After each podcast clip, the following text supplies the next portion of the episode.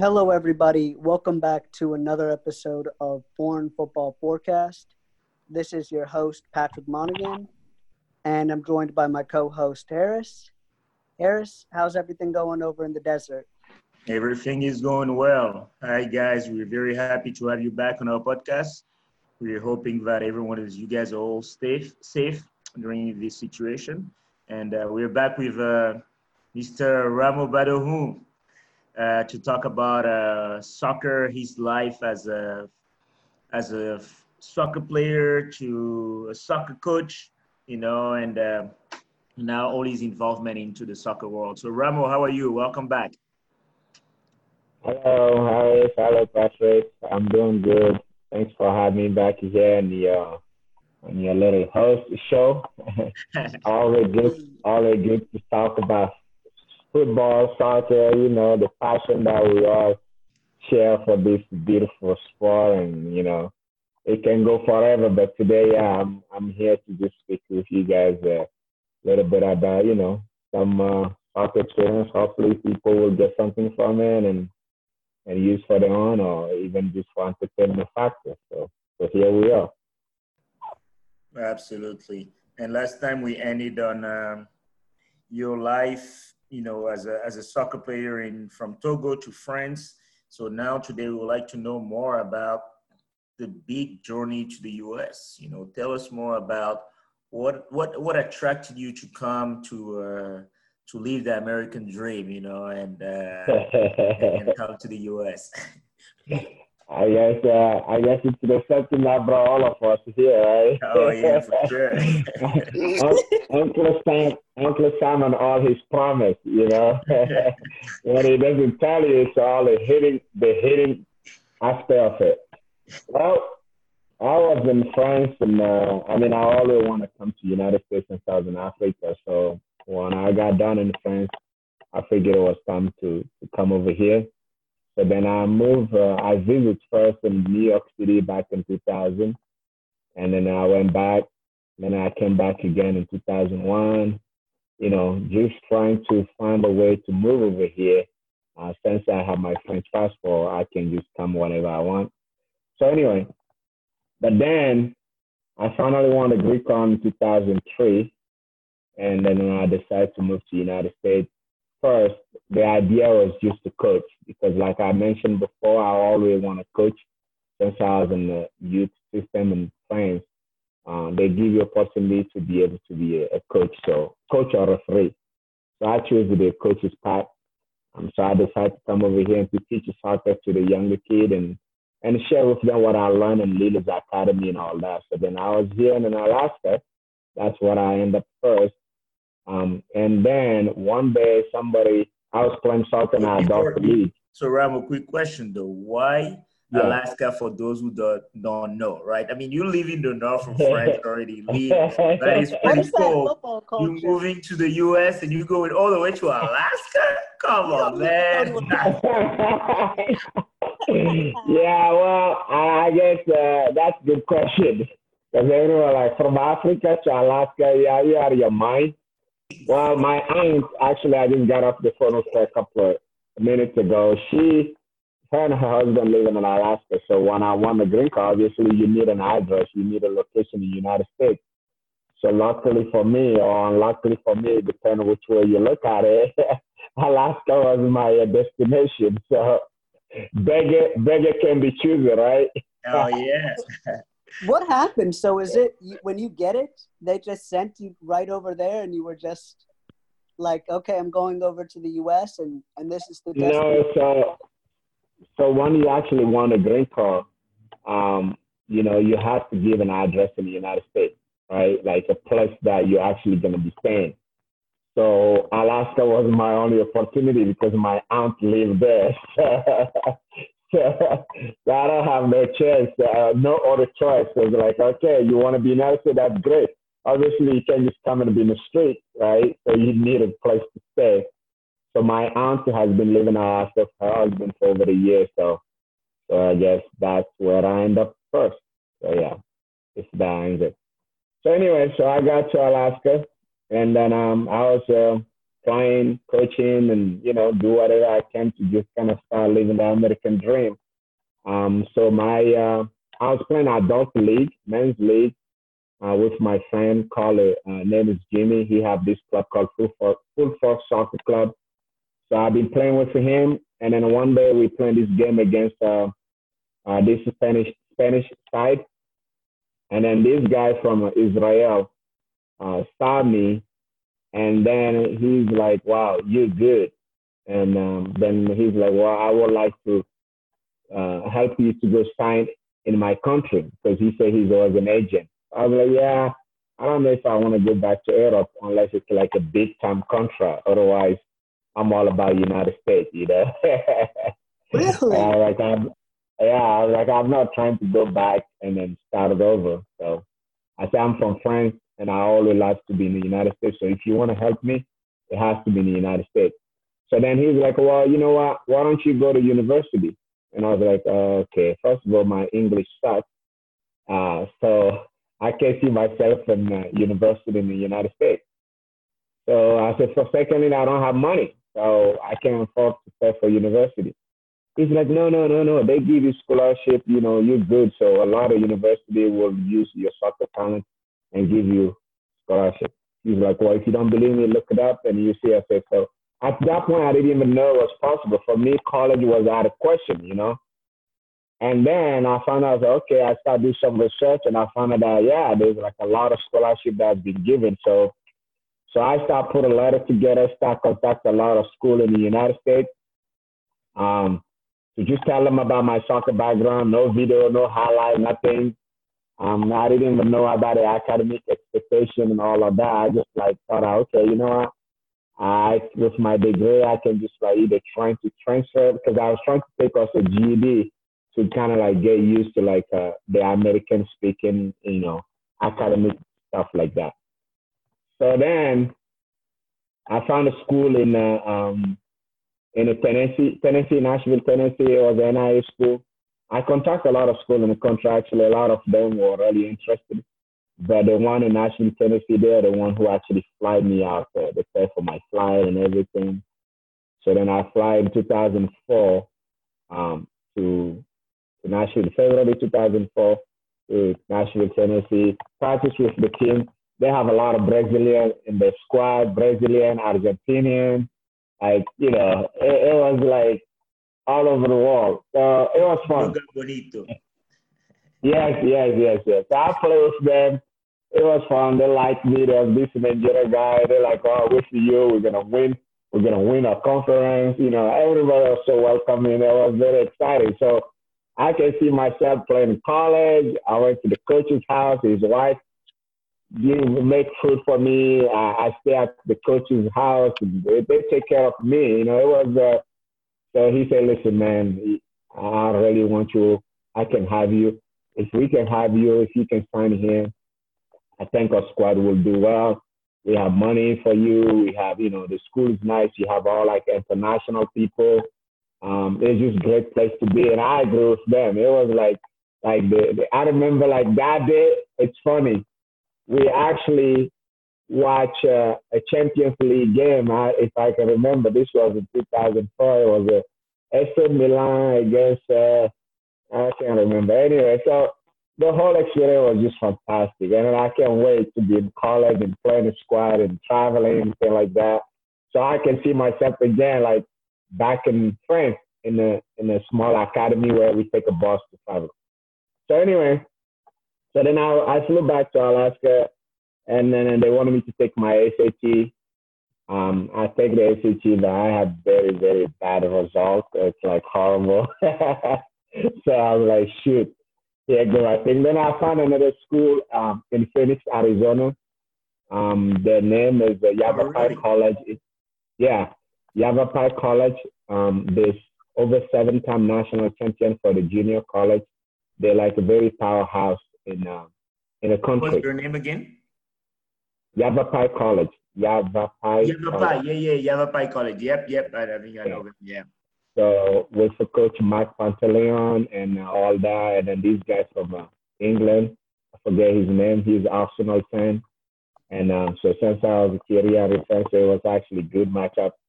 So they they decide to have me visit as well.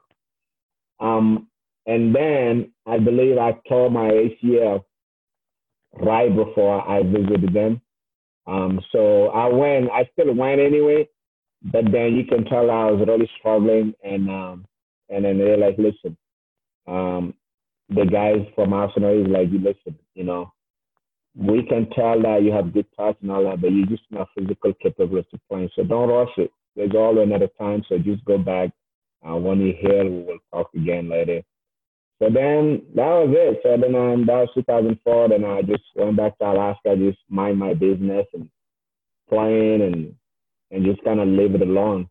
So Ramo, then uh, yeah. So the Tennessee, the A C T was the requirement, right? So because you didn't Uh, have the grade they re- they wanted, so you didn't make. Yes, correct, correct. So you must go to the university, you know, to get a good grade, to get to get athletic uh, academic scholarship, you know, or even to be accepted in school, you need to have either S A T or some certain level of requirement for A C T or S A T, and in order to be, you know, admitted to the school.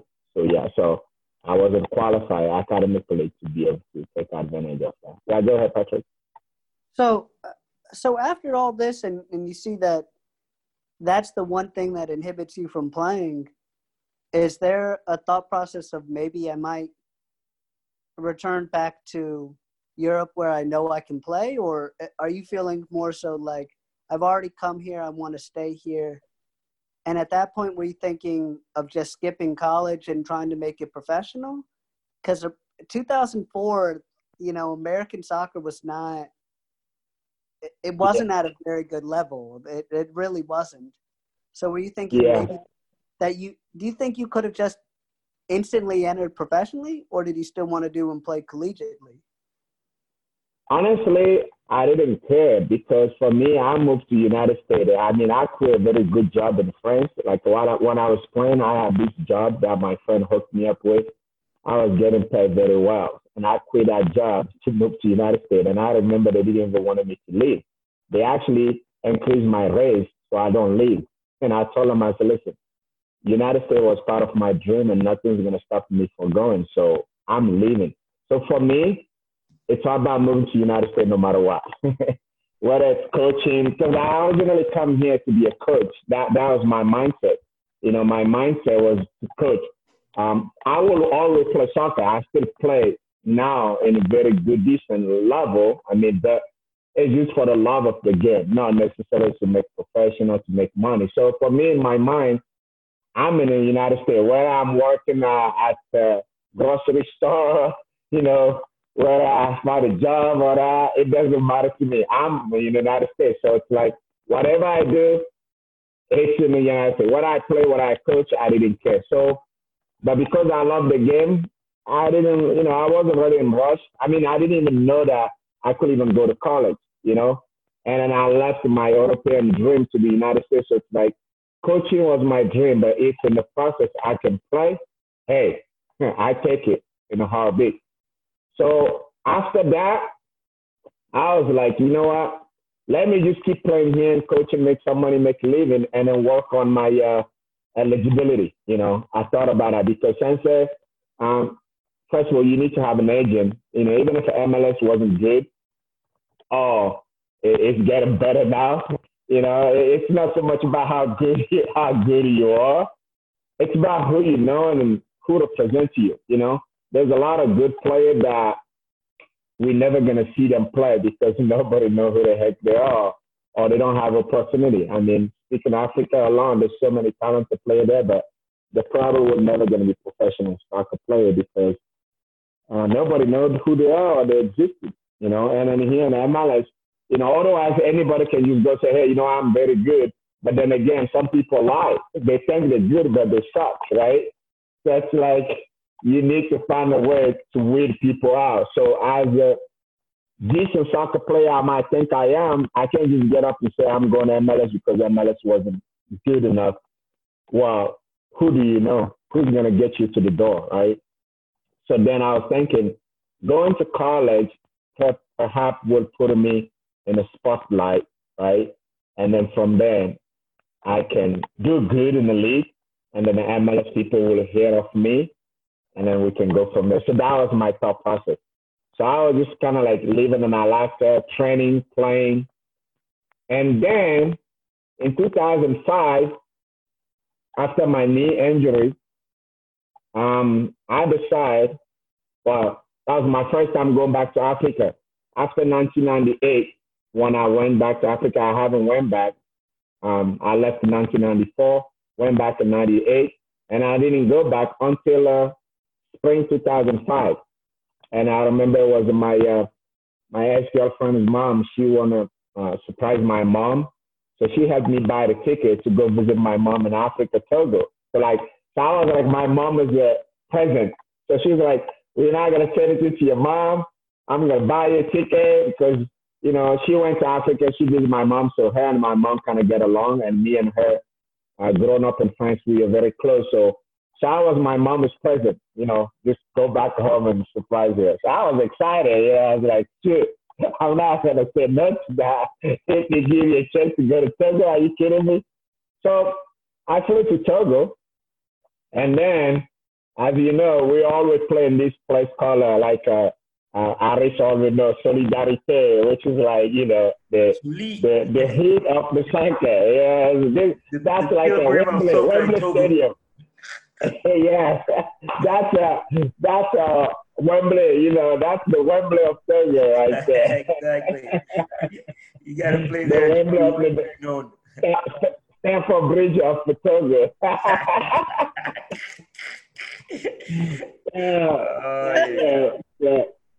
Every Saturday we play game there, you know, all professional, you name them. I mean, anybody who ever plays soccer in Togo, uh, knows Soccer Solidarity. That it's like the spot to be, you know. So we organized soccer tournament um, there. That when I came, I organized another soccer tournament. I buy like a soccer jersey for my friend. I always have a group of friends that every time I came back home, Uh, we all put a team together and we put a tournament and we play. We usually always go to the final. Uh, I think we only won this event twice, but for the most part, we always go to the final. But we get to, we we end up losing to the youngsters. You know, they're more fit than us. So, so that's about it. So anyway, it was during one of those games that I was uh, the the assistant coach for the Togo national team. Uh, rest in peace, Timothy. He was working for Stephen Keshi. Uh, he came and to watch the event, and he approached me. I didn't know him. He didn't know me. And then he asked people who was that guy, and they were like, oh, that's Ramo. He used to play here. And they're like, oh, what professional club does he play for? He's like, oh, we don't know. All we know he's in the United States. So then he approached me. He's like, hey, you, you're good. You're fast with the ball. Uh, what club you play for? We never heard of you. What professional club you play for? We don't know about. I said, I don't play for professional club. I'm just a soccer, youth soccer coach, and I play in our adult league for fun. He was like, you know what? Stop, stop messing up at all. You know, I appreciate your modesty, but just go ahead and tell me. I said, no, I'm telling you the truth. I mean, what else there to say? I'm just here having fun with my friend. He's like, no, no, no, seriously, man. Um, Keshi is looking for a new talent to top up the Togo national team. Uh, we finished up the qualification. At that point, Togo wasn't qualified yet, you know. They, they like, uh, you know, they, they run in the first, first place for the qualification. This was uh, April two thousand five, so, you know, there's still a, a few games left before they get qualification. So then he's like, you know, I would like you to come join Togo national team. So I was like, you know, uh, I didn't take him seriously, but I said, whatever. So we kind of talked, and I said, okay, whatever, man. So then he went and tell Stephen Keshi, and then the next day, um, the next week, follow weekend, um, Stephen Keshi came out. I didn't know about it. Um, he was in his car behind the building. We have like uh, the school have like this kind of, uh, you know, not fence, but uh, I don't know how you say that, but like the, the mural or whatever. How you say that in English, uh, Aris? You might help yeah, me with the, that. The the the bitumen wall, right? Yeah, yeah, yeah, yeah, yeah, yeah. So I don't know. So anyway, so then he came, he watched me play. You know, we played this game. I think we won two to one. I can't really remember, but anyway, it doesn't really matter to me as long as I play. So then he sent uh, uh, Timothy to talk to me. And then Timothy said, hey, Keshi, Keshi was, Stephen Keshi was there. Rest in peace. Both of them no longer exist. And uh, he told him um, to come visit. To, he had the cell phone to call him and then to come visit him at his house. He, he saw me play. He liked what he saw and he would like to talk to me. I was like, okay, this must be serious. Because I know Stephen Keshi was the coach and all that. So, so anyway, I went to his house and uh, we met. He lived down the street from me, actually, not too far away. And uh, that's Harris's house right there in that neighborhood. So I went there and just kind of sit down and talk to him. He sent this villa right next to us. And then uh, he told me to listen, you fast um, with the soccer ball. I haven't seen anybody that fast with the ball like you do. You have good pace. I like it. Um, and you're young, so I would like to help you um, to find you a club. Uh, if you don't already play club, I hear that you're in Alaska. I said, yeah. I said, are you interested in play? I said, yeah, but that's not really my pursuit anymore since I left the Lille Academy in France. I'm just playing for fun. If something comes, I will embrace it. But I'm no, you know, I'm no longer seeking to make a career. It's just like whatever, you know. So he's like, well, listen, I told him that in nineteen ninety-eight, I came to Togo, wanted me to play for the U seventeen, but they wasn't really serious about it. Um, you know, they just weren't disciplined enough, so I didn't want to waste my time about all this. He's like, listen, uh, I'm the coach. I make all the decisions. They give me free control of the federation, uh, of the national team. Um, so I run the thing my way, you know. And right now we're doing pretty good. We we should be qualified for the World Cup if everything goes well. Um, and then I'm going to be looking for some player that have a European experience um, to tough up the group. Um, people that are young and that are passionate about the game. And I think you're one of them. So if you're interested, I will definitely invite you for the uh, Pre-African Cup in uh, December. But you have to move out of Alaska. you know, okay. you know. Yeah. yeah, yeah, exactly. She's like, you have to leave Alaska. It just doesn't sound good. We can't sell you. Uh, people, people are just going to be skeptical.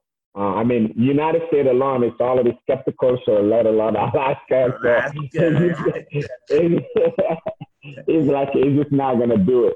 So you have to move. Like, now, right. Ramo, how, question for you. Um, how did you yeah. feel to receive such praise from Stephen Keshi?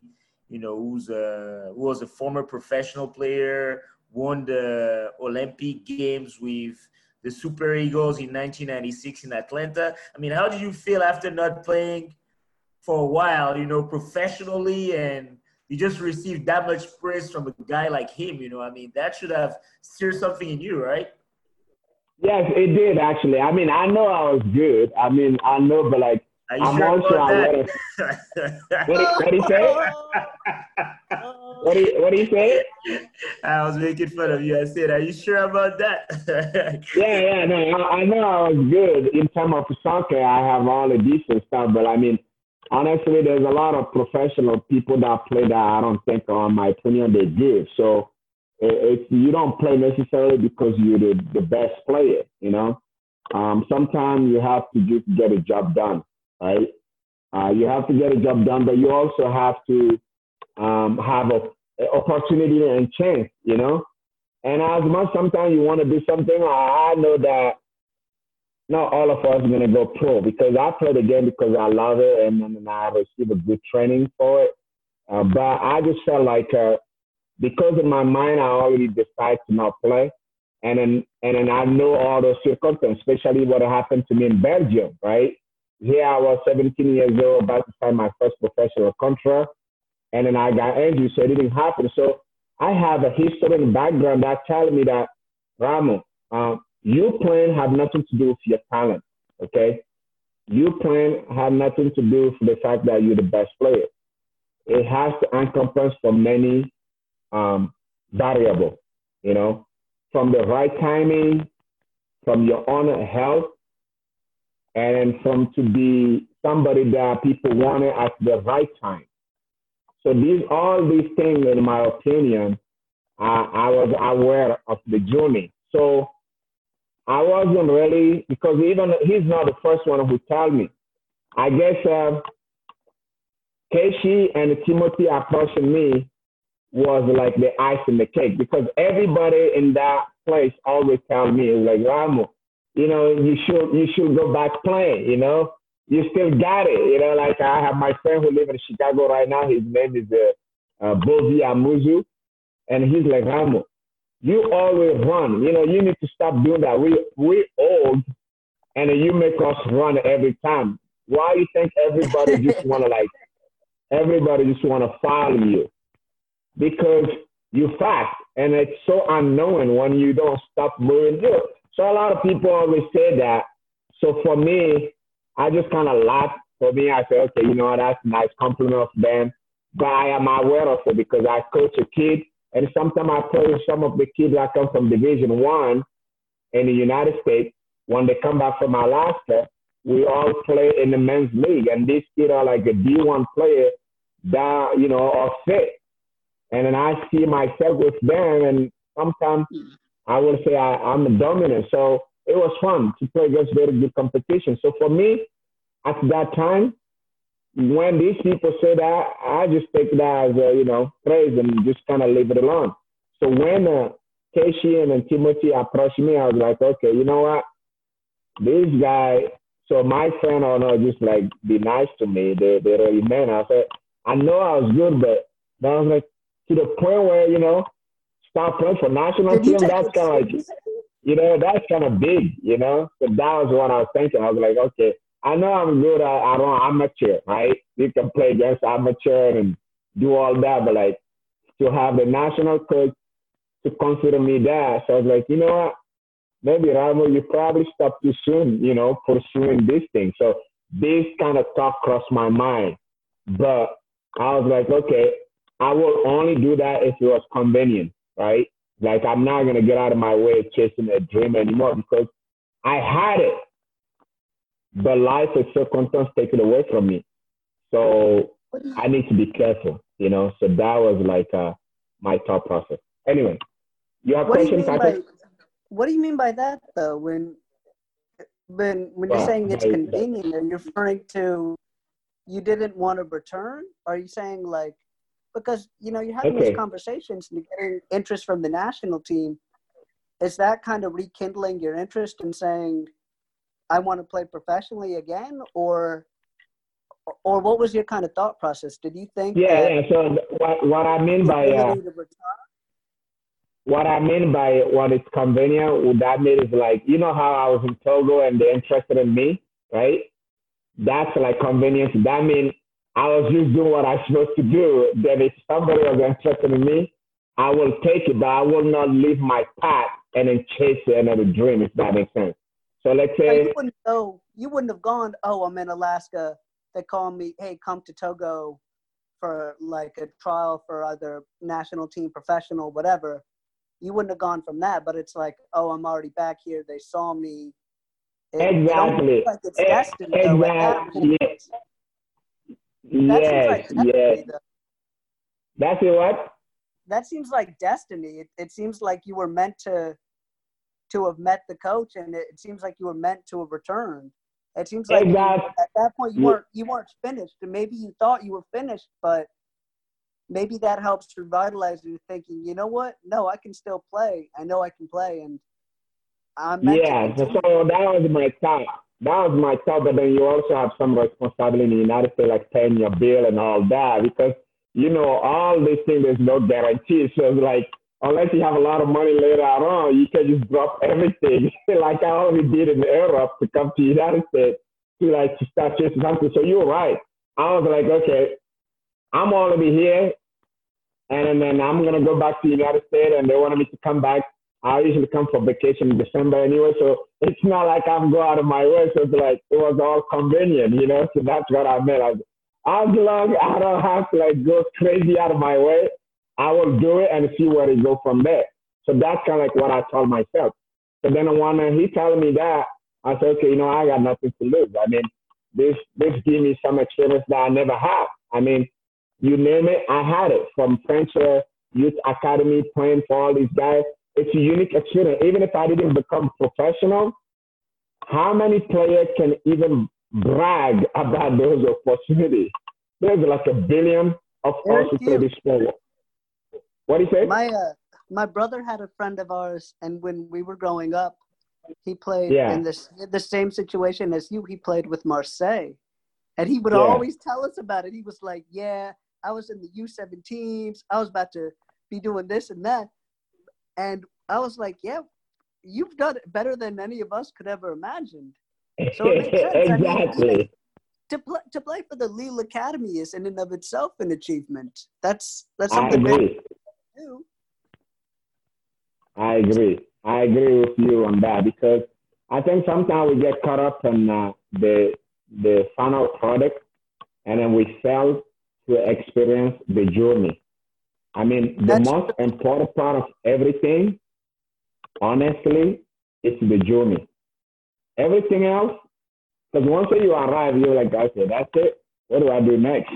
Right? So we definitely, I think I enjoy the journey more than anything else. So, yeah, so I was excited about the idea for national team. For me, it's an accomplishment. I mean, every single child who plays soccer on this planet will love to represent the country, let alone to experience the sport at the highest level, even for free, right? Even for free. Everybody will love to be called for national team, even not get paid. I dare to see any child, any soccer player who in any country who will refuse to go play for the national team for free, just for one day, just for one game. Everybody will, you know, except when you professionally, you make a lot of money, then you become, you know, your, your priority change. Then you don't want to do it for free anymore because your club pay you a lot of money. But if you tell those people when they're ten years old, they will sign. Any one of us will sign to go play free for our country. So anyway, and so then I came back to the United States. So I found a way. I was like, okay, I have to leave Alaska. So then, you know, that's that way I tell you that, you know, my interest and motivation got sparked because, like I said, you know, I don't want to follow, but then if it's convenient, I will do it. So I was like, okay, Togo Nationals called me. Yes, my dream starts sparking. I said, you know what? I'm about to find a club, because in my mind, can you imagine me play World Cup? Easy. Because that was like my, my ticket to another club right there. Yeah, that's, I was your, like, yeah, that's your ticket to the top of the world. I mean, exactly. Like, there's, there is nothing greater.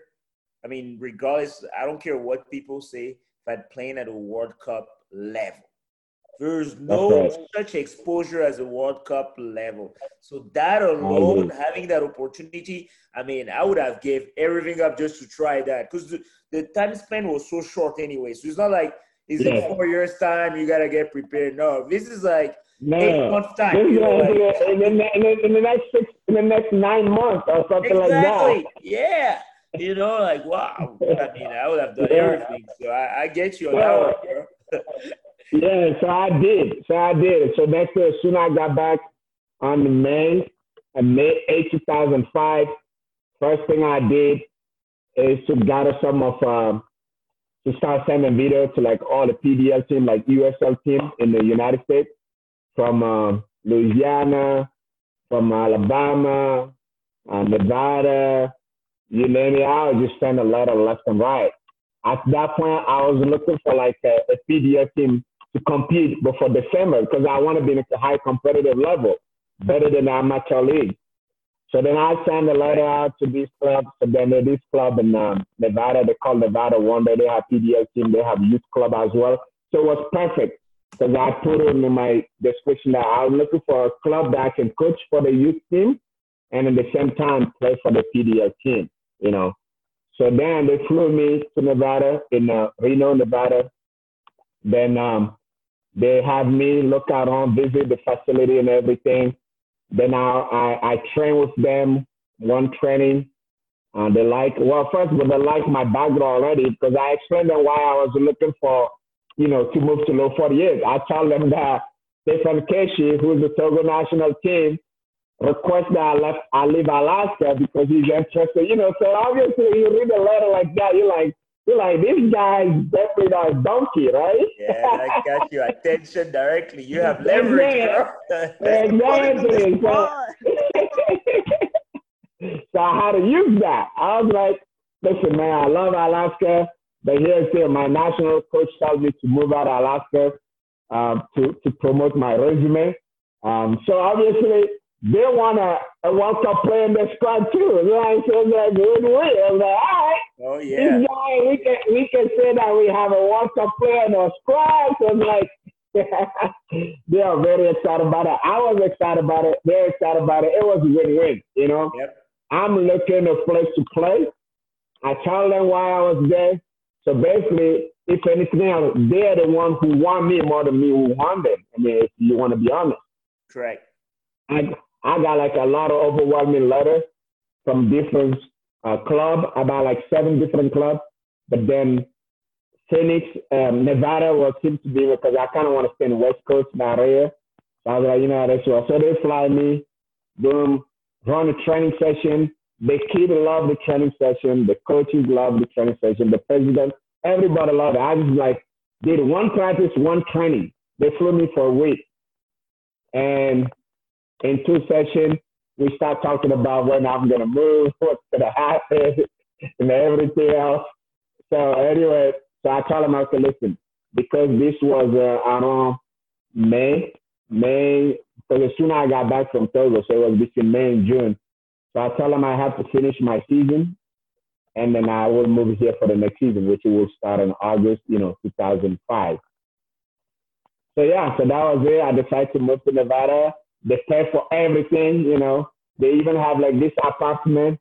So, uh, you know, they, they host me and then this English coach. They usually have English coach coming from England. They stay three months and then they go back. So they host me in the, this apartment and, and they pay for everything. So I stay there from um, August two thousand five to pretty much uh, two thousand six. So it was during that time I received uh, the email from a Togo national team um, to say to fly back. And uh, once I got there, they will uh, give me some money back, which they never did, but that's just a classic Togo. so so there, in December, December fifth, two thousand five. Wait, wait, wait, wait, wait. In yeah. five months, you found a club, you get the email, and then you're already playing with the national team? Yep. If I'm not mistaken, what the? Yeah. Oh my God. Yeah. So what's going on? Yeah. What do you, What do you think? How were you feeling after that? Did you feel like surreal? Could you? Yeah, I was like, in the role. I mean, I mean, wow. sometimes I mean, you know, my, my whole experience, even being in the United States. I mean, uh, I'm somebody who believes in the law of attraction. You know, in a way, you attract what you experience. Um, so I'm not surprised. Even the lotto, the way I won the green card lottery, if I tell you the story, you'll be amazed. So I kind of know how sometimes material some stuff in your in your life when you truly believe it, you know. Um, and then you set up an emotion, thing will happen. If you sit in your couch, obviously nothing's gonna happen. But when you do something, it creates domino effect, right? So finding a club in Low forty-eight, finding a new area. And you have to be honest, um, my resume kind of helped me out, right? The the situation, so it's not like, I'm not like a, just some random guy. I have a, like a lot of history going on for me. And as you know, that's why people ask for people's resume, you know? Uh, they want to see what you've been up to, you know? And then so when you back that up with, uh, uh, um, what you say, you show people what you can do, it makes things actually go fast. Look at Look the way I got to the national team in the first place. I wasn't expecting it. I was just like doing my thing. And then they're like, hey, you're good enough. You want to join? I was like, shoot, who, who the heck would say no to that? I mean, unless you don't love the game. But if you do love the game, like I tell you, you're willing to play for free, right? So so for me, World Cup, I don't care even if they didn't give me one dime. I will go to World Cup with my own goddamn money. Right. You even paid to go to one for the World Cup, man. You paid exactly. for it. Exactly. Exactly. Just, just, I mean, just, just to be noticed, it's tough because there's a lot of million players out there. And in here, you get noticed, you just play like, play much of that like a street soccer. I mean, solidarity is like a street soccer. It's not like, a, you know, yeah. big organized, you know. It's a pickup game. It's a pickup game. Yeah, it's a pickup game, you know. It's like, uh, it's like uh, Patrick. It's like the movie, uh, The Goal. Did you watch the first movie, The Goal? Yeah, I've seen the series. It was really good. Yeah, it's, it's, yeah, the first one. So it's just kind of like my story yeah. is just kind of like the first one, you know, the first, the way he was playing pickup and then and it just happened. Because all it, all it requires, I always tell my player is this. You never know who's watching, right? So when you play the game, just play to your best. You know, behave the way you're supposed to behave. Just have fun. Enjoy it. Because when you do, if you're enjoying it, whoever's watching you is going to enjoy as well. And then whoever needs you will also enjoy it. So my story, it was as simple, it's as simple as just enjoying what the heck you're doing. That's it. I have no expectation. I wasn't trying to go anywhere. My year, as far as I was concerned, was done. I was just having fun.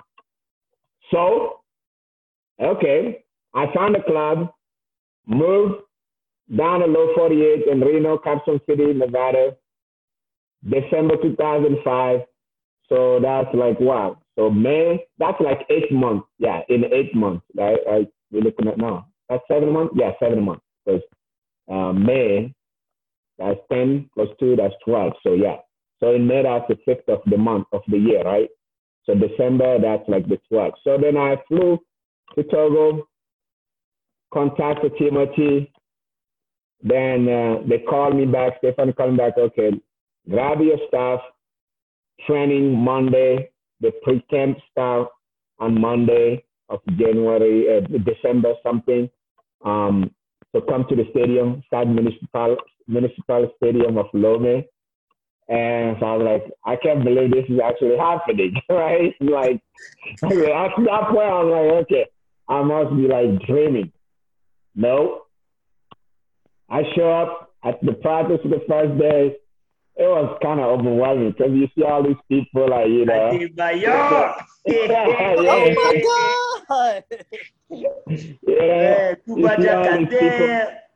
Guys, uh, that, that day, Adebayo wasn't there because he's still he's still trying to show off, you know. Of course, he's a superstar, so this is his time to shine a little bit, you know. So he always shows up late. But everybody else was there from Azia Nukaka, yeah. Olufade. I mean, Olufade used to play for Lille. And I remember, like, I used to, like, you know, go and, and here he is. Like, you know, people that play in the first division in France, like something that I wanted to do, I could do it. And here I am hanging out with this guy in the locker room. I was like, yeah, yeah. So I just kind of like, I was like a little small fish, to be honest with you. I was like humble, just kind of chilling in my corner. So you know what, Ramo? Hey, you might be in the locker with these folks, but you guys are not on the same level, all right? So just just chill. Like, just chill. Be humble. So, yeah, be humble and just come and do your thing, and hopefully your time will come. So, so first training, we did all kind of small, small stuff. It was fun. And then we start scrimmaging. And then I, man, I was playing.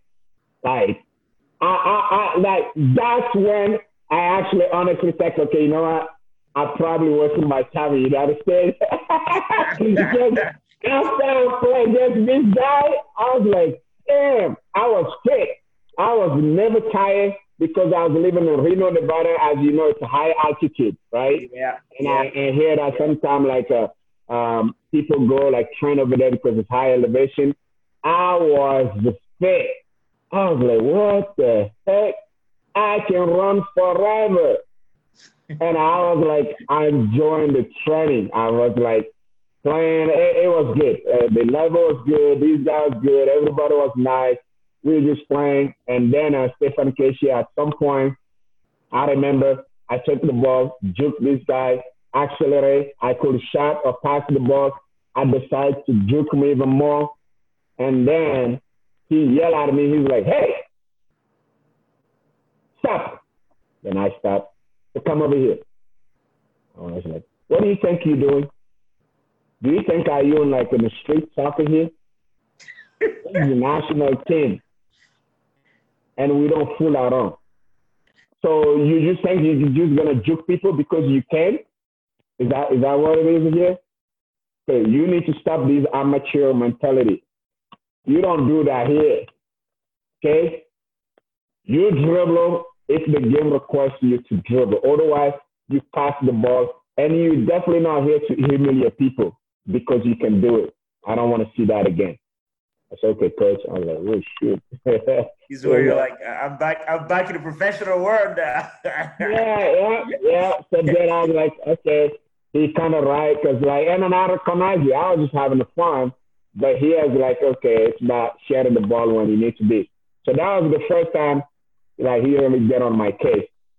And then every time during the game, he will put me in against, like, we have a squad of people that are just trying out for the team. And then those that are already in the national team that are playing, that play the qualification. We play a game against them. I mean, I was just like, if you see me play, you will not know that I play in an amateur adult league in Alaska and Nevada. You will honestly think that I am somebody who's already competitive, you know, because I'm feeling okay. Uh, but my speed, I think my speed was what was helped me because, you know, I have decent touch. I'm not a fancy player or anything like that. I see the game. I can juke people, but with a speed, and I'm quick, you know, so I know the game. So those are like the three recipes just to, to enjoy the game. So I was doing very good. And um, so anyway, the one day I remember Adebayo shows up. Um, you know, me and Adebayo kind of had some previous incident before uh, at uh, Charles de Gaulle, uh, uh, Paris Airport. Really? We have some kind of, yes. There's more. Uh, okay, okay. So, so this is what happened. Um, remember, you showed me when I came to your house, Harris. You showed me where Adebayo lived. I remember, like, uh, you yeah. used to have this house in uh, near Konakwe. Exactly. The, the new house that your parents had. And I was staying with you guys in two thousand five. I remember that. Yep. And then you uh, showed me where Adebayo lived. And I told you that I want to invite him to the United States to come run a soccer camp. Because in two thousand four, I took a bunch of kids to tournament in France. And I asked Monaco play in the Champions League final that day against Porto. Exactly. That and then, and then they lost three zero. They lost three zero. And then all the kids. Player say, hey, that's Adebayo, that's your countryman. I say, yeah. And like they're like, do you know him? And that was two thousand five. I said, no, I don't know him, but eventually I will when I go to Togo because there's this place we've all played. And Adebayo always come back. I actually have a picture of me and Adebayo. I will send that to you later. Um, and then me and Stephen Keshi as well in two thousand five. So anyway, so then. I was like, I promised the kid I'm going to try and see if I can bring Adebayo to the United States for soccer camp, right? So yeah. then that's why I told Harris, and Harris showed me Adebayo's house. Yeah. Then I went to Adebayo's house, and we met, and he didn't really believe me, or maybe he was just showing up, whatever, it doesn't matter. So then, one the day I was going back to the United States, I met Adebayo at the airport at Lome. He didn't know who I was, but every soccer player in the community knew who I was, and my cousin who lived in Germany, his name is Kasi Mensah. Well, he's a big-time soccer player, so maybe one day you guys can interview him. I don't know what his English level, but he played for Werder Bremen, and he still lives in Bremen right now. So a lot of people know him in Togo. He's big-time, top-level player. And so Adebayo saw me, and he's like, aren't you the one who come to my house? I say, yeah, and he's like, okay, I will talk to you on the airplane. So after he see, like, a lot of people seem to know me, now he pay attention to me, right? So when we get to the airplane, he's like, he was sitting in the first class. So then I walked past him, he's like, hey, and I was like, I see you. He basically just, just didn't care about me. I was like, yeah, whatever, you know. So we get to the Paris airport. And then they try to go through, you know, sometimes they will take randomly your, your belonging, trying to like, you know, inspection to make sure that. And so they took Adebayo's luggage, like uh, his backpack, and they tried to look inside of it. And then him and the security people were kind of arguing or whatever. And then so I speak in my language, my, my native language to him. And I say, hey, Adebayo, just, just let it go. Ignore them. You know, they're just provoking you because they know you're superstar. You know, so they're just trying to provoke you. And if you react, you know, you might find yourself with some lawsuit. So just let them do whatever. And so then he respond back to me in our native language. He's like, okay. And then so he listened to me. I said, I told him, I said, I was here. I was here longer than you. Okay, so I know exactly how these people work. So just what they're going to do, just let them look whatever they want to look. So then he told me to wait for him. So I waited for him. And then when he done, it didn't even last two minutes. And then so he talked to me. He's like, okay, you know what? Thanks for that. You seem to know me, uh, know all the. I said, yeah, I know. I said, don't worry about it. So I said, well, he's like, where are you going? I said, no, I'm heading to, I'm heading to United States now. Then he's like, oh, here's my number. So he gave me his cell phone number. It was with S F R, you know, um, the, the mobile company called S F R in France. Uh, that's the service that he subscribed. So he gave me the number and his email. He's like, when you get to United States, um, just call me and then we will see what we can do, you know. And I was like, okay, so I got his number and then I left. Um, so then, fast forward, that was in April. The first time where, uh, like in May, the one I first came and when I played and all that, that was the time. So then, fast forward to December, now I was, we were training. He was late at the national training camp. And when he showed up, obviously everybody just rushed to him, shake his hand, and me. I kind of have dignity, so I don't do those kind of things because I know that it's everybody for their own pathway. And, and you know, it's like me running to Adebayo is not really going to change me. It's not like he's going to hand me all his wealth or anything like that. So it's like, you know, I'm just content with who I am and whatever I have. So basically, I respect who I am. You know, I don't get myself uh, worked out. I'm not a fan. I'm a soccer player. So two different things, right? So anyway, he walked up, coming to check my hand, like respectfully. Say, how you doing? I said, I do. So he know, he know that I see something for him. So we just kind of have like that kind of respect for each other. And I remember that day his little brother showed up late also. And um, the coach. What little brother? O T V? O T V? I think so. The one who plays soccer. Yeah, the one who plays soccer. Hey, what's that guy doing there, man? What's he at the team, bro? Tell him. Come on, man. O T V. No, because man, his brother, you know, you know even, I work. Me, I don't even play soccer. Like, I cannot really. I play for fun. You saw me play. I play against that guy. I dribble him all. Ah, what was he doing there? Get it to the team, man. Come on, yeah. man. Uh, I know that. So he was there, and he's like, and then prisoner, like, uh, the coach is like, if you show up here one more time late, don't ever come back. Okay, because first of all, you think if your, your brother is coming here, so you you and your brother are not the same, all right? Adebayo can show up late because he have all the things to, to deal with, but you, who who are you? And he just like, he let him have it. So so that was it. So we have like a, a seven-day camp, actually six-day, Monday to Saturday. And then on Saturday after the last day, everything went well, and I remember the last day, he was walking, and I called him to take pictures with him. We take a picture, and then he called five of us into his office, and he said, um, well, uh, here's this. You, you, you, you. Do you have Togo passport? I was like, no. He's like, you don't have Togo passport? I said, no. I said, what passport do you have? I said, French passport. I said, you never have Togo passport? I said, no. He was like, okay, I don't even want to know. He said, where were you born? I said, Togo. He was like, okay, well, anyway, just whatever. You go to the minister of uh, uh, department of whatever, passport, whatever, and uh, they're going to give you Togo passport. I was like, uh, I don't have no other paperwork. He's like, don't worry about that. Just go. You're with the national team. No big deal. If it's with the national team, they take care of you. So I was like, okay. So I remember I have like my birth certificate, copy of my old birth certificate from Maine, from France, and I have my Togo passport. So I took a picture, and then we went to bed. And then they're like, okay, what you have? What's your paper? I said, well, here's my French passport here's what I have. I said, that's all you have? I said, yeah. I said, what's your nationality for us? I don't have none of that. He's like, okay, no big deal. Just leave your passport here, you know, and then you come back in a couple of weeks and um, we'll do it. Like, oh no, you say ten days or so. And I left my phone number. And then basically all they did is like, since I was born in Togo, they, they look inside of my Togo, my French passport, and they just replicate whatever was in my French passport. So they, they just took it and made a copy and said, now here's the Togo passport? Yeah, I still have it right here. I have it.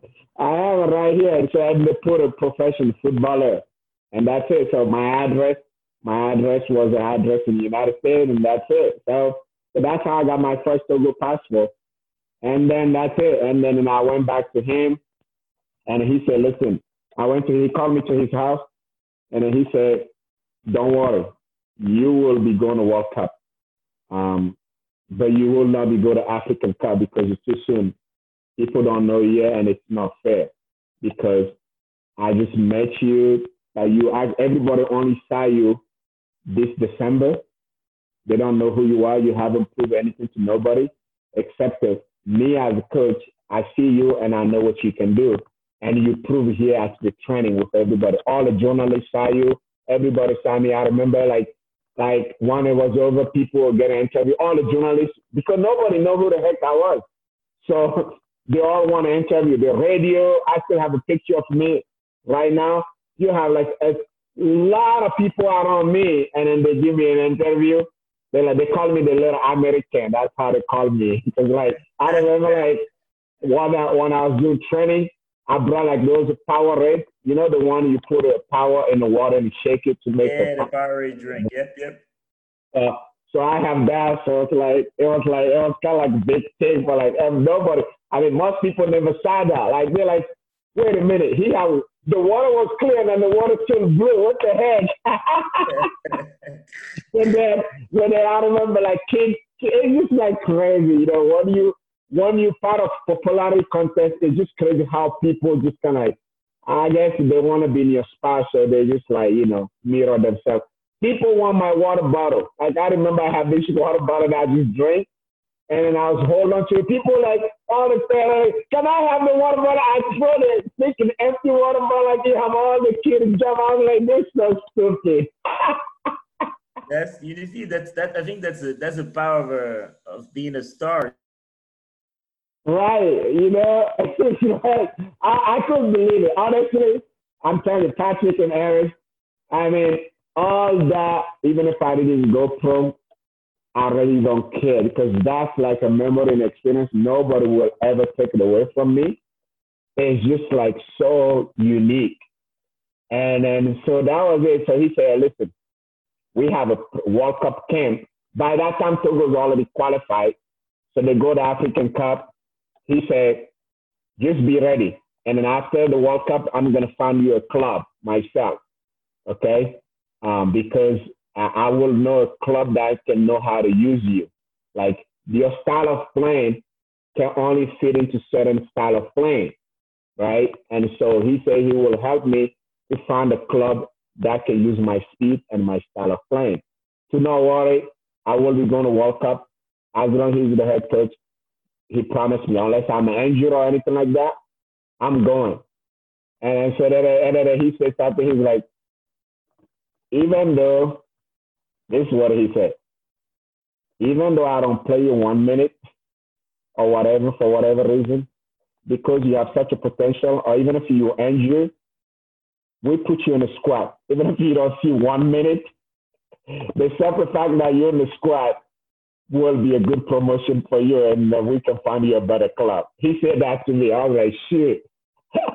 I can't believe this is actually happening. I'm going to World Cup. So he literally promised me.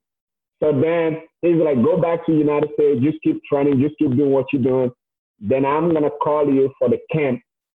This time, every player will get money, so we will fly you to Paris. Um, and then we're going to go to Rouen, Rouen, which is like a city of France. That's where they're going to be staging to do the uh, World Cup preparation. Um, so then he said he will call me there with all the candidates. And then from there, I will uh, prove everybody who I am. Uh, and then from there, there won't be nothing from there because, you know, I prove it because that's where he's trying to play a bunch of friendly and decide who's going to make the squad, right? And so that was it. And so I stayed there until like uh, February day. I stayed in Lome. I watched them. Um, I went back to, uh, I call it, because the World Cup kind of started out on February or so, if I remember correctly. And I left the World Cup. African coming in Egypt. Yeah, in Egypt. And then so then I left on February third, come back to Nevada. And then after the World Cup, and Stephen Keshi got let go because him and Adebayo uh, have their little difference. And then Stephen Keshi uh, got fired from the national team, and they hired this guy from uh, uh, in, uh, from uh, Germany. And then he's the one who takes the Togo national team. And he said, if you don't play in Europe and in at least the Division Two, you will not be going to World Cup. And that was my dream. And that was it, just like that. So then, and I know you know this guy, a lot of people saw me, and that's why I actually got motivated. I said, you know what? After this experience, I need to go back to my college, uh, you know, find a, a way to go back to college, and then trying to play college soccer and then go pro. I was like, so to answer your first question, you asked me, I was motivated. Because after I see what I have for the national team, I was like, it'd be damn shame if I didn't give it a little try, right? So this agent, I think he's Harris's friend, uh, David David Hernan. Remember David? Oh, David? David, yeah, yeah, yeah, yeah, David, David. yeah. Who's a journalist yeah. as well? Yeah, yeah, yeah, yeah, journal, journalist yeah. and agent, and uh, so I didn't know about him, and then he contacted me on Facebook. Um, No, it wasn't Facebook. Through my number, I don't know how, if I forget, because this was two thousand six, so Facebook wasn't around yet. So it was like uh, M S N Messenger. Yes, it was through M S N Messenger. Okay. And then uh, he's like, he introduced himself. He's like, you know, you don't know me. I'm a journalist in France and also soccer agent. I saw you with Togo national team. You are very good, and I would like to represent you. And I was like, oh, how did you get my number? He's like, oh, I got it through your cousin, Harris. I said, oh, okay. So then, yeah. So then, like, he was looking for me. He's like, he's like, you were so hard to find, and I was lucky that I found your cousin. Cause like me and an older agent, we are looking for you because we didn't know who you are. Like, you know where to find. You just show up in the nowhere in the national team, and then you just disappear the same way. So we were tracking you down. We couldn't find you. So then, anyway, so I was like, what you want? He was like, I want to represent you. I said, listen, man, I'm not interested um, at all um, to come back to Europe. So if you're going to represent me, let me just be honest with you. You just got to have to find me a club in the United States because I'm not going anywhere until I turn a citizen. You know? And he's like, okay. He's like, so you just want to play in the United States? I said, yeah. I said, I'm here to live in the United States, and I'm waiting to get my uh, citizenship, and that requires me to stay in the United States for at least like uh, five years. And so that's going to be happening in two thousand eight. So we're in two thousand six. So I'm not going anywhere. So if you're going to help me, you're going to have to find me a club in the United States. He's like, okay, let me see what I can do. So then I start contacting a lot of universities to find a school. Around August seventh, two thousand six, I emailed at least two hundred universities in the United States, to be honest with you. Like, at this point, you can imagine my resume is pretty thick, you know, be the World Cup, uh, you know, like, my resume, you can't be my resume. It's like, how many players you find who want to play college with a, such a background? No, none. I don't know any. Yeah. Right? So then I sent all that.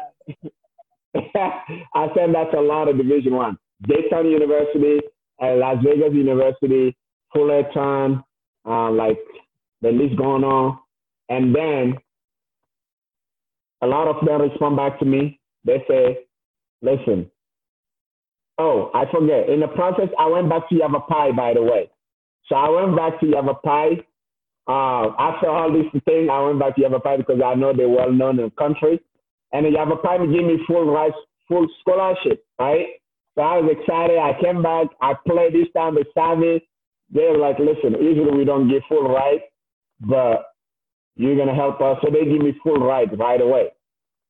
So then I was in Alaska on vacation in the summer two thousand, uh, two thousand six. I was there, getting ready to go to college in the fall two thousand six. And then what happened? The coach called me. He's like, listen, um, your transcript, the school, for some reason, did not accept my transcript because I don't know, they're too strict. So he's like, listen, I tell you what, any school in the country would love to have you. And then they know me. I'm a, I'm a kind of big deal. uh, he's like, yeah. He said, you know, I, I send a lot of players to D one, so they know who Yavapai College was. So contact any school and tell them that if they want to know more about you, to call me. So like, so basically, I have recommendations from Mike Pantaleon, who's the head coach for the Yavapai College, which is like big time national championship winner. He's like, if any coach from any D one want to know who I am, tell them to call me and I will tell them about you. I will vouch for you. So then I wrote a letter to our college. I put it, I don't have video. I said, listen, here's my background. And if you want to know more about me, call Mike Pantaleon from Yavapai College. Um, they, they gave me full ride, but for some reason the school didn't accept my transcript, and he thought that it would be such a waste for me to not play college soccer. So he, he encouraged me to play for any school, and he's willing to vouch for me. So if you want to know more about me, just call him. So then I put in a letter, and pretty much all the D one contacted me. All the D two said, sorry, we don't give out transfer scholarship, so we can't do much for you. And then some N I A contacted me. So long story short, I traveled to Fullerton, Cal State Fullerton. They are the one who seemed to be very interested in me. He's like, you know what? We want you in the team. Come over here. Uh, we have to hurry up. You need to apply. I will contact the admission to waive your uh, uh, admission fee. And then we need to hurry up because it's, it's too late by now. So then when I get over there, by the time the N C double A Players House cleared me, it will be too late. So then he contacted the N I A school cross street called Hope International University. He contacted them and he said, hey, I have a player for you. He's very good, but he need money. He cannot pay one dollar. So if you got money, you have to pay everything. So then that day when I, when I drove to Cal State Fullerton, I end up training with the, the, the N I A school. The coach liked everything and he said, hey, we would like to have you. I would like to build a team out on you. Uh, we will offer you a lot of money. And I said, well, listen, I don't have no money. You know, I'm from France by myself. I live here in the United States. I have nothing. So the only way I can play is if everything was paid for me. He's like, no problem. And then I was waiting to hear from Dayton University in Ohio because I really want to play D one because in my head, all I need to do is just one season of a D one. You said Dayton? If I did well. Dayton University in Ohio. That, that's where my dad's from. That's where my family really? Is from there. Yeah, dude. so then, so then I was waiting for them to hear for uh, if they can, uh, they can get me, you know. But then I, they thought the coach emailed that said, sorry, it won't happen this year. It's gonna be next year. So then I decided to drop to play for Hope International University, and then I did. And then um, what's his name? Some of our game were filmed. So David Hernan contacted uh, an agent in France that had his son, who is also agent in New York, okay? So then they talked to him about me. He said, listen, I have this player that don't want to play in Europe. He only want to play in the United States. You need to go watch him play, and then see if he's good for you to find him an M L S club.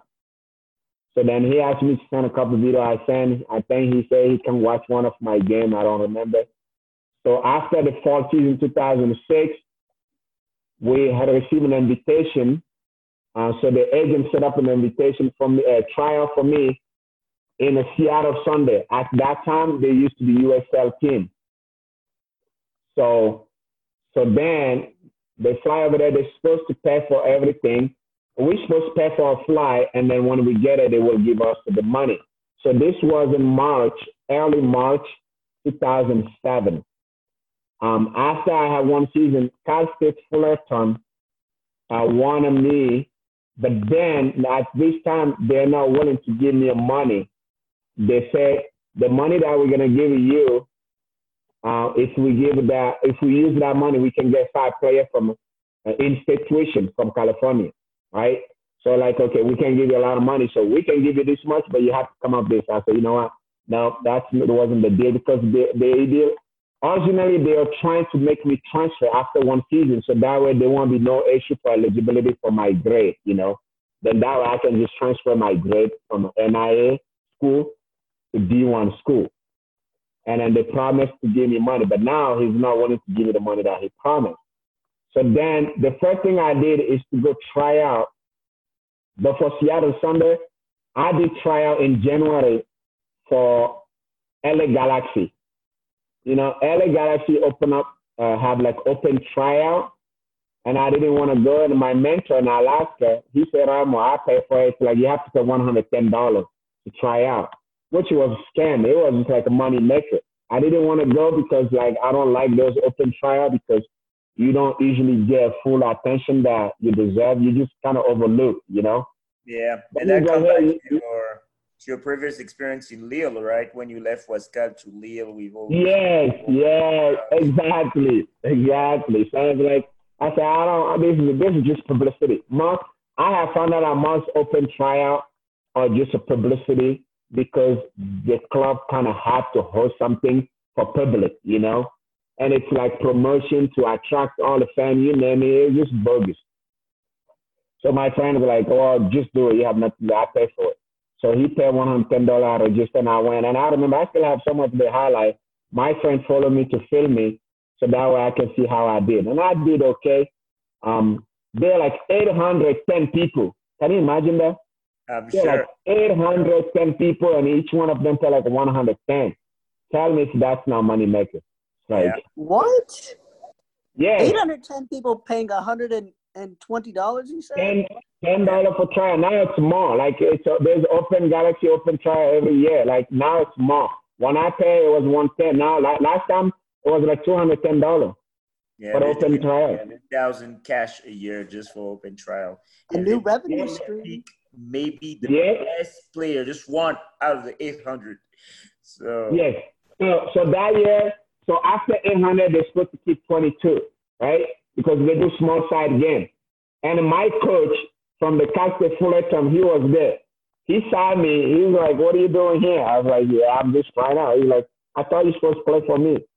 I said, yeah, but I'm just, you know, I'm just want to see what, you know, just like, he's like, okay, whatever. So then, so then I got caught. I, like, I didn't tell him that I wasn't going to come to here, you know. Yeah. So then he's like, um, so they keep twenty-two. Out of those twenty-two, they only end up keeping two people. One of them, so listen to this. One of them used to play for Marseille. And then one of them used to play in Portugal. So these are the two players that they kept. And at the end, they end up not signing none of them.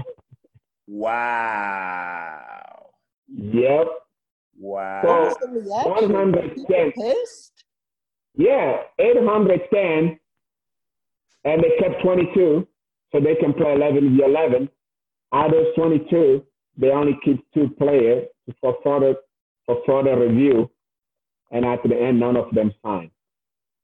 So anyway, so after that, then I have the Seattle Sounders Academy, right? A Seattle Sounders professional tryout. At that time, the U C L A team. So then there are eleven of us, six people from France, including me. Well, I'm in the United States, so if you look at it technically, there's five people from France, five people from uh, United States. We try out. Among them, there's a famous player that you guys can Google him right now, and you will see his name, Sébastien Le Toux. You will see that his first time he played, he played for Seattle Sounders. You can tap right now. You will see Sébastien Le Toux. Um, so he was there too, from France. He used to play for Rennes, which is a French professional team, and Lorient. So all these guys, which is pretty much turned professional in France, they all come under this one agent. So one agent is pretty much represents six of us. And there's like five other people from the United States that are trying out. So there's eleven of us trying out for Seattle Sounders. We had five big tryouts. I did great. I remember one of the tryout, we just did like some stupid stuff that just to see our consistency of our technique. And then the last day was Friday. We played the final game. We uh, the the tryout people against the people that are already in the team. And I remember that game. We have one injury player, so we end up playing a ten against eleven. We won two to one. I scored a winning goal, and uh, my agent was there. He was so happy. And then I remember one time we were playing a small side game, and then everybody was just yelling at me because I'm the nice guy, obviously. So everybody just figured out this is the guy to pick on. So everybody was picking on me. I didn't care. I was just listening to them. And then the coach called them. He's like, "Are you guys stupid?" He's like, "Hey, you, what position do you play?" He's like, "Defender." He's like, "You, what position do you play?" He's like, "Defender." And then, like, then he's like, "What position Ramo play?" He's like, "He's forward." Okay, so it was a four v four. And he's like, "You?" He's like, "Oh, midfield." So, okay, let me get this straight. You guys have two defenders, one midfielder, and then one forward, and then you want your forward to play defense. I said, how logical is that? He's like, "I'll tell you what, why don't you get Real Ghana? Because my team keeps losing, right? On a small side game, our team keeps losing, so they keep yelling at me, and I just like, whatever." So then he's like, so the coach said, "Why don't you two play in the back, and then one of you is trying to move a little bit forward, but you have only one defender who always stay back. And then you have the other midfielder kind of on another side, so you guys kind of call a diamond, and then you just kind of rotate it. So one defender go up and down, you know, one midfielder go up and down, one defender always stay. And then you have Ramo up top, who just kind of like a free element because his formation, he's a forward, okay? His job is to make movement up top and then trying to score goal. Why don't you guys try that and see how it works?" We didn't lose one game. We played three other games after that. We did not lose one game. And then he called he called us and was like, "So what do you guys think?" And then and then and then one guy, Sébastien Le Toux was on my team. He was like, "Yeah, a little bit of adjustment." That's what it's like. And he was like, "That's all I'm paying here to do." That's what the coach said, the Seattle Sounders coach. He's like, "You guys already know how to play. I'm not going to teach you how to play. My job is to reorganize what I have. Do you, do you guys see that?" I said, "Some of you might want to be coached one day." Right? And that's all you have to do. So anyway, that was good. Right there, like everybody kind of started respecting me a little bit more because, you know, I'm like, somebody who's kind of lelo, I don't dare, you know. But trust me, professional level, it's animal. People will scream at you. People will yell at you. Even when you make the right decision, it doesn't matter. It's like people use the lack of confidence and they try to put you down so they can make themselves feel good. And there's like a lot of that going on. But then the last game, the coach called off us one-on-one, and he said to me, he said, "I like what I see. Usually I like a big, strong striker, tall striker, but you are not big and tall. You're just simple guy, but you're so effective. And I really hope that we can sign you. I like everything. You make me change the way I look at my sport. You move very well. You're constantly moving, and I like that." So, and I said, "Thank you very much." And that was it. And then I remember we met with the president the first day. I forget to tell you guys. They give us a car to drive around, okay? They give us five hundred dollars just for allowance, just to do whatever we want with it. They give us a place to stay. They feed us breakfast, lunch, and dinner. Like, it was like professional. Wow. I was like, five hundred. Like, what I'm going to do with that? So anyway, and it was in the newspaper. All of us, Seattle Sounders. Actually, if you Google it on YouTube somewhere, you will see it was like public news. And then for me, I was going to sign pro. And then I never hear from them, from my agent. For starter, I never hear from my agent. And then I contact David. Friends, I say, have you heard from him? Because I haven't heard from him. And then he's like, well, why don't you call Seattle Sounders? Just call the coach. So then I called the coach. I said, um, I haven't heard from you guys. He's like, no, you're not the one who, we are not, we are not supposed to talk to you directly. We're supposed to talk to your agent. I said, so he's like, haven't you talked to your agent? I said, no, it's been three weeks. I haven't heard from him and the season about to begin. So I was just trying to find out what's going to happen. And then, and then he's like, well, we let your agent know that we cannot pay that much money for a player that is just coming out of college, you know? And I was like, well, I don't, I haven't talked to him. He's not really my agent. My agent is in France. And this guy is just like working with him. And he's like, well, I can discuss that with you, but the money he's asking is just too much for somebody who just played one season of college in N I A, even though you have strong background, you know, we don't know how you can held the competitive in a long season, you know? So we can't pay that much money. And that was it. So at this point, I couldn't play college anymore because this was public knowledge. I mean, I was in uh, Seattle Sounders. They give me money. I was there for, you can only be, to be N C double A, I think you can only be trial for forty-eight hours. And then they, they can't give you money, only reimburse your expenses. So so that's it. Me, I got money. I got five hundred dollars, which is like all of me. That's professional. I was there for six days. They pay for everything. They feed me. And so all these things make that I can no longer play N C double A Division One. Yeah, you lost and, your eligibility, right? For it. Yep. I lost my eligibility, and then that's it. I couldn't agent role after. I mean, like until today. Coach, up until today. Until oh my God! Wow. Until today, only I only hear from David. I only hear, and and plus, apparently they reimburse or fly money to him, and I never get that money back either. But I didn't mind because I got five hundred dollars from them for my allowance. And my flight cost me like two hundred something. So for me, I didn't really sweat it, you know. Uh, I make money. For me, I try and concern to pay for my flight, you know. So so that was it. And then I called David, and David said, yeah, he talked to his dad because David doesn't even know him. David knows his dad who works in France. So his dad talked to him, and then he said something. He lost my number, some B S. And that was my soccer career. I mean, so as you can see, many times I was there, right? Many times I was right there at the dog profession, from Lille to Belgium, from Togo national team, and then now Seattle Sounders. And then that's why I had come to peace with myself. So you know what, Ramo? This was not just meant to be.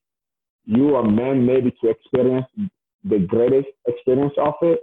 But making a million dollar playing football, it wasn't just for you. Just a lot of that. You were you were trying to reach this. It it just seems like every time you're like as close as possible.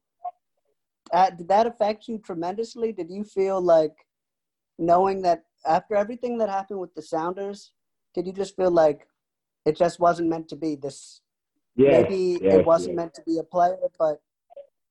Coach, Does yeah, that, did you yeah. start to think about being a coach then? As soon as you hear this? Yeah, well, I was already, I was already coaching. Honestly, I was already coaching, and I think I, oh. I'm a, I'm a, yeah, I've been coaching all this year, all along. I've been coaching except when I went to college, right? When I went to college, I stopped coaching. I just played for college and all that. But before I went to college in two thousand six, from uh, August to March two thousand seven, I didn't coach, but after that, I was coaching. So And then uh, I was, I think I'm a decent coach. I, I'm pretty good teacher because I guess my dad was teacher. So teaching was part of my vocation, if you will say. Um, so I love to coach and I love to teach a long time ago. So for me, I think my calling was more about coaching. So so after all this everything happened, I was like, you know what, coaching was my thing. Like, like I connect with my player, I teach player technique, I coach, I, I when I put a team together, I win. So, and I, I'm very patient with players. So at that point, I said, you know what, not everybody, I already know that, that, you know, at some point I know that not everybody's going to play the game, right? Um, but we can always use the game to impact the, the sport and also impact people. So that was my mind. And that's the reason why I moved to the United States in the first place. Because when my dad asked me, why are you going to the United States? I said, hey, soccer is growing there, and I would like to be one of the teachers to teach the kids the right way. So that was my mission. And so when all these things happen, you know, every time something happens, so I was like, come on, it can't be just bad luck, right?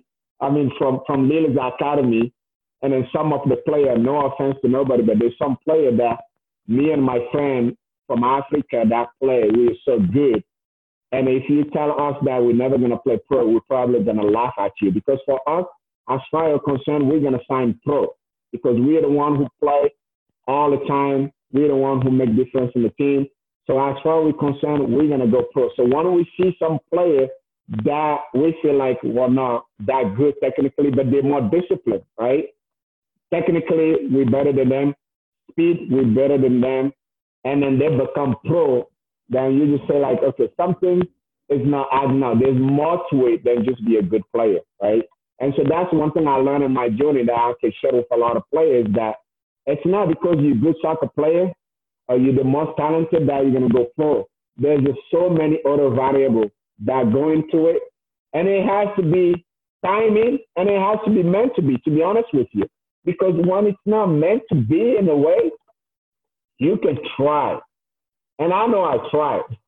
I have every single opportunity that is there that any person who want to play pro can dream of, right? I had it. And it never clicked. If it wasn't somebody who screwed me over, it's injury, right? If it's not injury, it's something else. So it's like, so at one point you're going to ask yourself, okay, what's going on here? So, so that was kind of my story with the United States playing. And then after the Seattle Sounders, um, you know, experience, I just tell myself, so you know what, Ramo, just play for fun and then focus on your coaching and then trying to give other kids the opportunity and share your experience with them to help other players that actually deserve or have the, the, the calling and the talent to be pro, help guide them.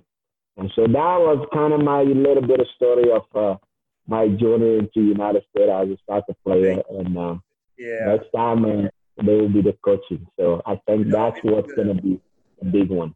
Thank you. This is a great segue to, uh, to our next topic. We'll be uh, talking about your life as a coach and uh, giving back. But before we end up on this note, I wanted to know, what would be the biggest experience that uh, you would like to share to the future aspiring, you know, soccer players, right? I mean, you touch a little bit on it, uh, that it's it's not just about your talent. It's also about a lot of other factors. But what would be, I mean, what do you tell your, you know, your kids uh, that you coach that, uh, you know, either is that the experience you really want, the message you want to get across, what is it so that we can share it to our, to our listeners? Yeah.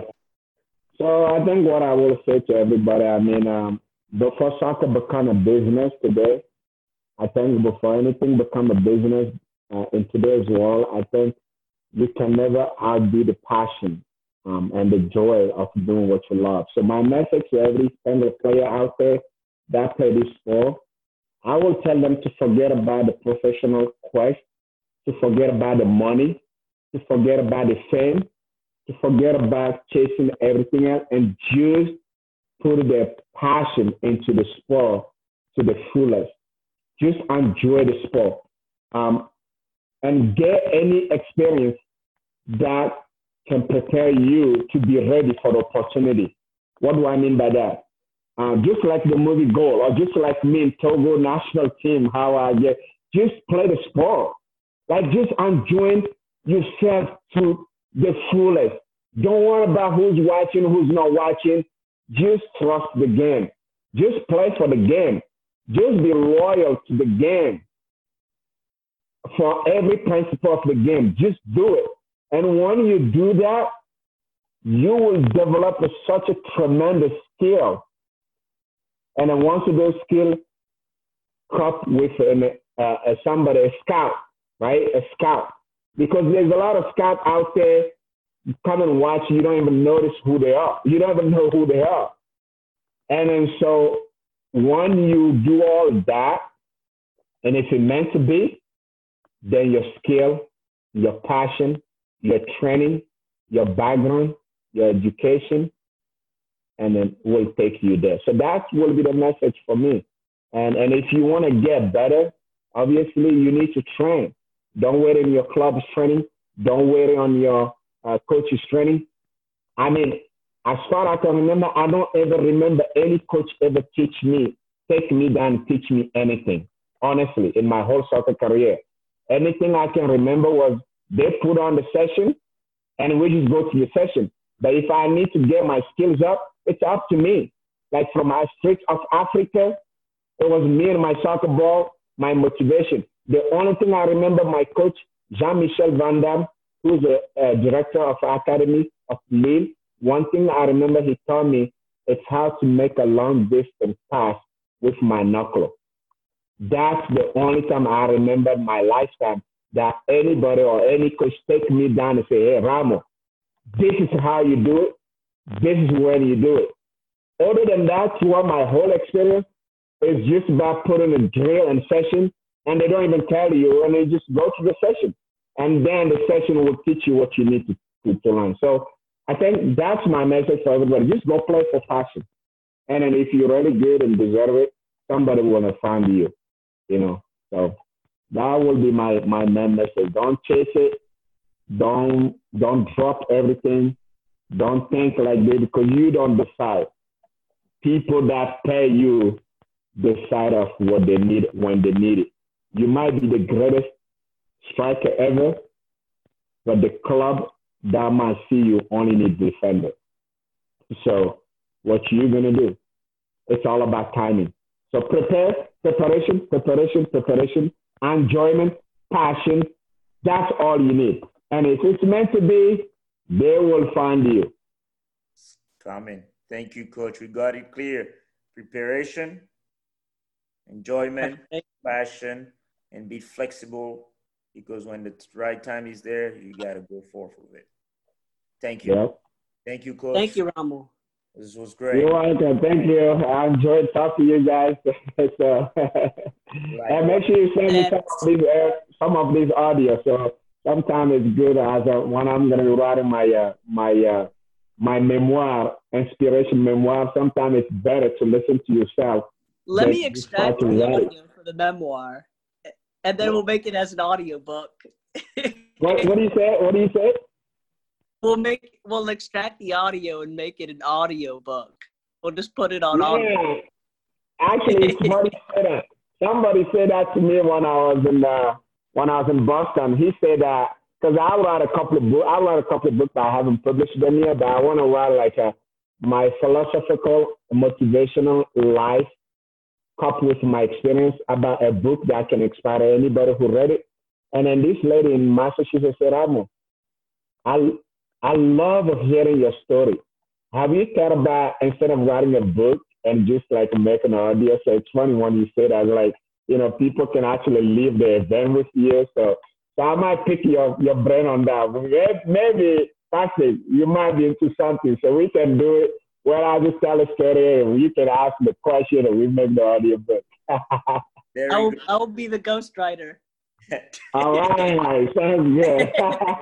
just, just like you say, Coach, you gotta be flexible. That's right. uh, yeah, guys, thanks uh, a lot. That was fun. I enjoyed talking to you guys, and uh, until next time, Yeah, have a great weekend. All right. Take good yeah, care okay. of you. Talk to you soon. Thank Cheers. You. Bye-bye. Cheers. Bye. Thank you. Thank you. Oh, Guys, okay. thanks again. This was a Foreign Football Forecast. We hope you enjoy this, in, this uh, uh, interview we have with Coach Ramo, our second series, talking about his uh, journey in the United States, aspiring to live his dream as a coach. But as you can see, he has some a lot of tumultuous adventure that came with it, becoming a, as a having the taste of becoming a soccer player again, taking him taking him more to the highest of the soccer stage. You know, almost tasting the glory of playing on a World Cup stage. Eventually, it didn't happen, but um, the, the the journey was still beautiful, and that gave him a lot of experience for today. So we we hope you guys enjoy it, right, Patrick? Absolutely, Harris. And thank you all for listening to a very interesting story. And we look forward to continuing our story in the next episode, where we'll touch a little bit more about Coach Ramo, the coach, as opposed to Ramo, the player. So we look forward to that discussion. And we thank you all for listening and taking the time to listen to us today. And thank yeah, you all. Yeah. Thank you. And before we end, I wanted to add as well, uh, our sincere, sincere condolences to the family of uh, George Floyd, uh, who has lost his life in Minneapolis um, this week. Uh, we understand all the things that are, that are going on, and what we're hoping for and praying for, just like in these soccer communities, to have more love. You know, we're all human beings, and we all uh, for love, so we have to resolve all these issues together. You know, and uh, so that we don't talk about more being against racism, but more being for love, because there's no longer be racism. So uh, this is the message we wanted to share to you. We hope all of you are safe. Keep keep fighting for justices. And at the same time, let's all work together to bring a, a peaceful, friendly, and united love, just like uh, these beautiful sports, as always, teachers. Thank you, guys. Absolutely. We we wish to go and continue to share the love and support that we have through football, and to continue that love and support through all. Our sincerest condolences, and we thank you, when we ask that when you act, just act in, in love as opposed to hate. Thank you. Thank you.